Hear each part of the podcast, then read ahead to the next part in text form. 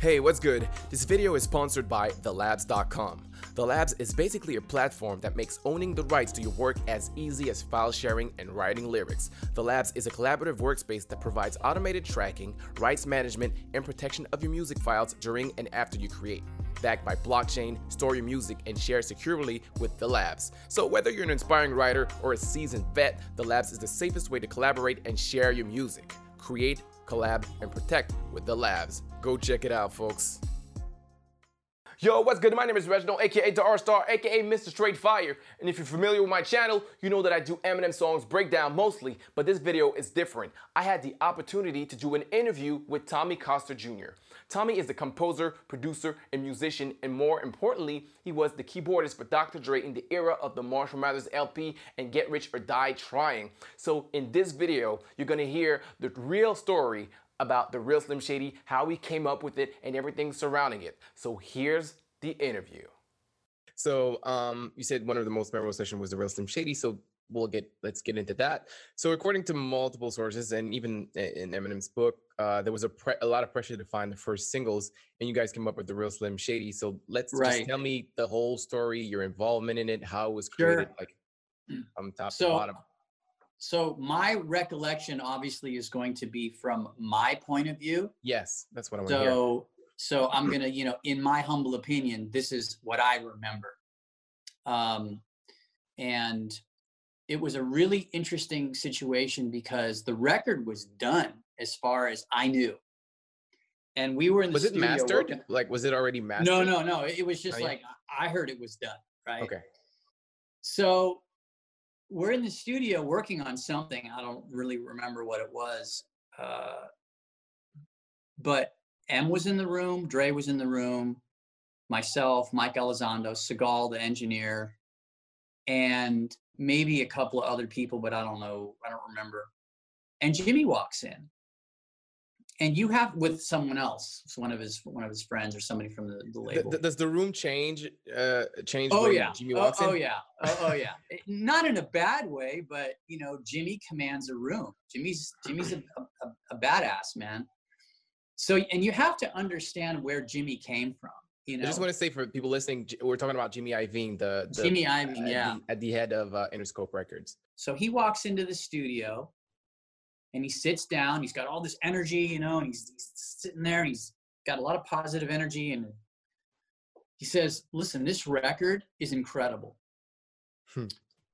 But we need one single to open up the record because the record is very dark.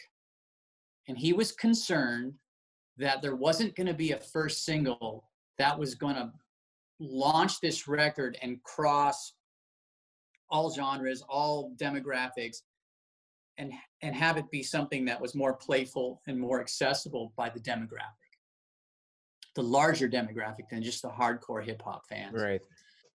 So when he said that, you know, obviously I, I was just listening. I would just happen to be in the room. So I'm like a fly on the wall at that point. And I see Dre and them kind of look at each other like, okay, you know, okay, you can't you can't not say okay to Jimmy. I mean, he's he's he's earned the right to say something like that and at least open the door for that conversation. So Jimmy leaves and I don't think anything of it.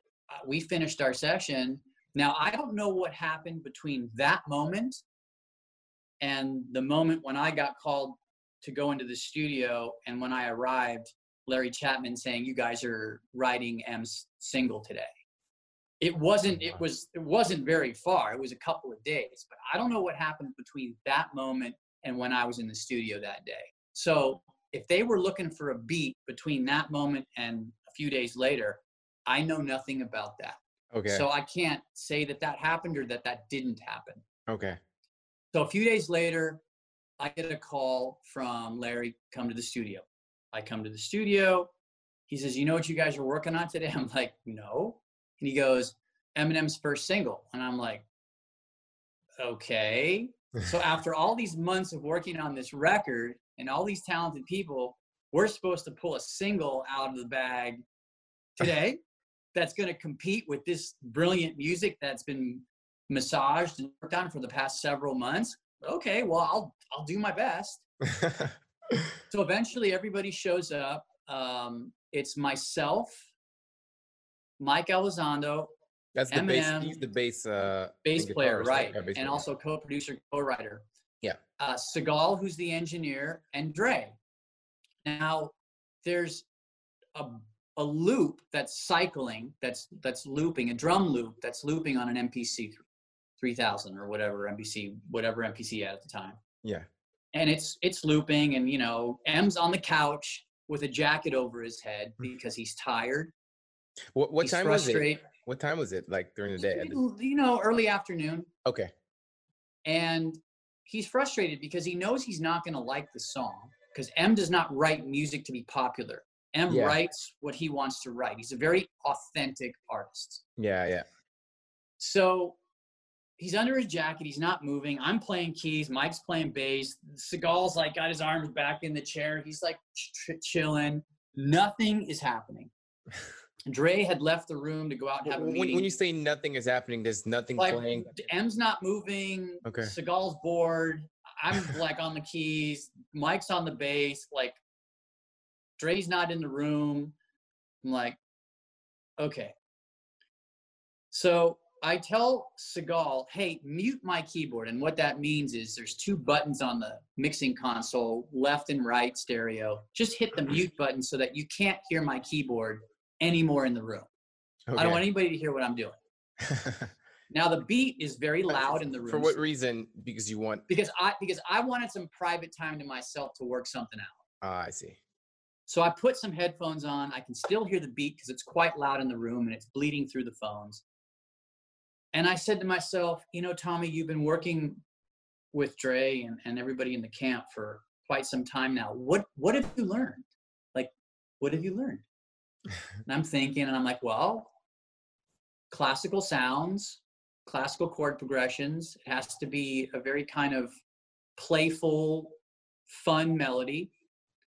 And um, you know, obviously a lot of stuff is written at a certain BPM. So the BPM was already kind of in motion with the drum loop cycling. So I was at Korg in, in Dorsey at the time. I still am. I still endorse Korg. And I start flipping through sounds on a Triton and I come up with a harpsichord sound. And I'm like, well, that's kind of fun and funky, Yeah. you know.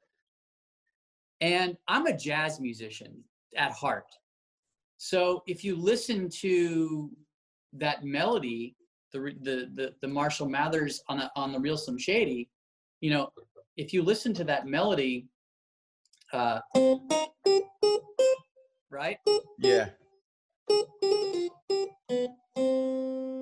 So that's basically a C minor scale with a major seven. So if I have a piano and I'm playing a piano sound,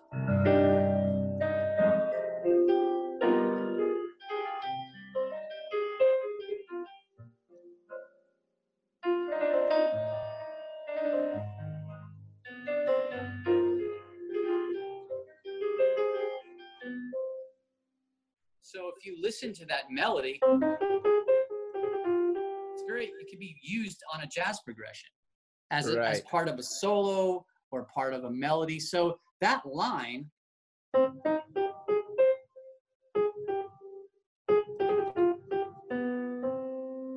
is very conducive to like my Mediterranean jazz kind of vibe. Right. Right. Yeah. It, it it's really interesting that certain friends of mine actually said man we heard that song bro. We knew that was your stuff. So anyway so i've got the headphones on i've got the harpsichord sound and i'm like man i kind of like this cute little melody thing. So i said hey segal unmark unmute my keyboard. And i start banging that out to the to the to the mpc beat and M comes from behind his jacket and he's like, Tommy, keep playing that. I'm like, okay. So I just keep playing it. I look at Mike, he looks at me, and Mike writes the bass line, which uh, fit perfectly with what you know I was playing. He's like,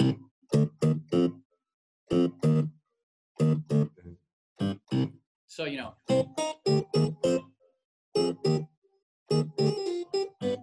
So it's like a counterpoint part what I was playing. Yeah. Brilliantly written by him. So he's playing that. He figures that out. He's playing that, and we're just cycling, cycling, cycling. M's writing, writing, writing, writing, writing. Then he runs out of the room, brings Dre in. Dre listens for a second and just thumbs up, looks at everybody, thumbs up, walks back out, finishes his meeting. Later, he comes back in and reprograms the drum beat so that it is following more the bass line and the melody and and kind of working better with what we had written than what was there before. And that is that is how the real slim shady came to be. That a week later i came back to do the rest of the uh, the parts with dre. There was a chord progression that that i wrote that worked really well which is just that's just a very classical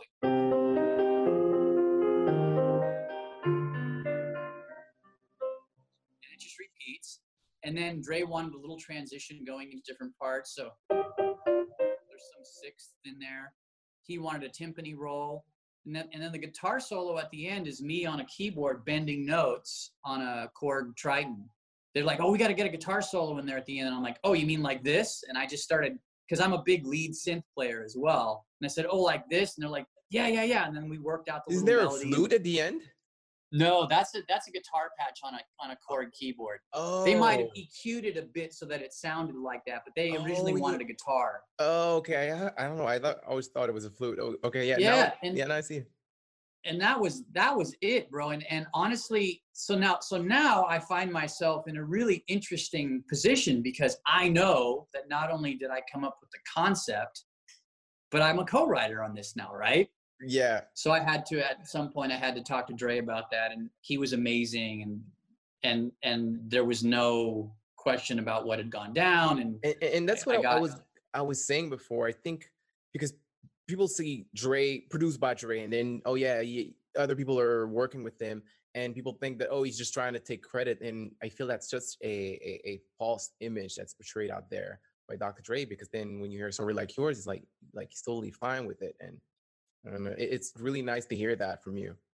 yeah, Dre is everything that Dre put his name on, as far as I know, but I didn't know him before 1999.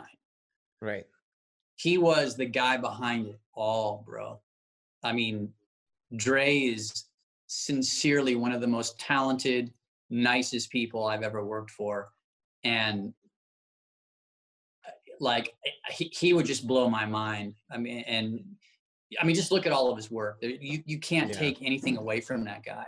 No, you can't. And every time he walked away from a situation that he was, you know, he was uncomfortable with or did, had run its course, he went and built another empire, and it Yep. did even better.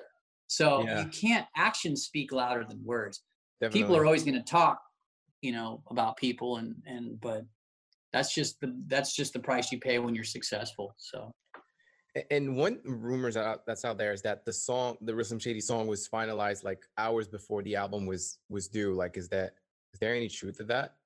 I think that that it was finished very closely to the release date, but the release date I think of the real Slim Shady was sometime in April, and then I think the record came out in May, Yeah, yeah, I think yeah, it's uh might be a month. April seventeenth or fifteenth or something. Yeah, something like that. Yeah, and the record was uh May twenty third. Yeah, Yeah, Yeah. May twenty third exactly. So again, Jimmy had come in and made this request, and Dre and myself and M and Mike fulfilled that ask, and we got lucky because I don't know if you know this, you probably do, but when an artist does a record, sometimes there are thousands of pieces of music that are submitted to that artist to check and listen to to consider for their record.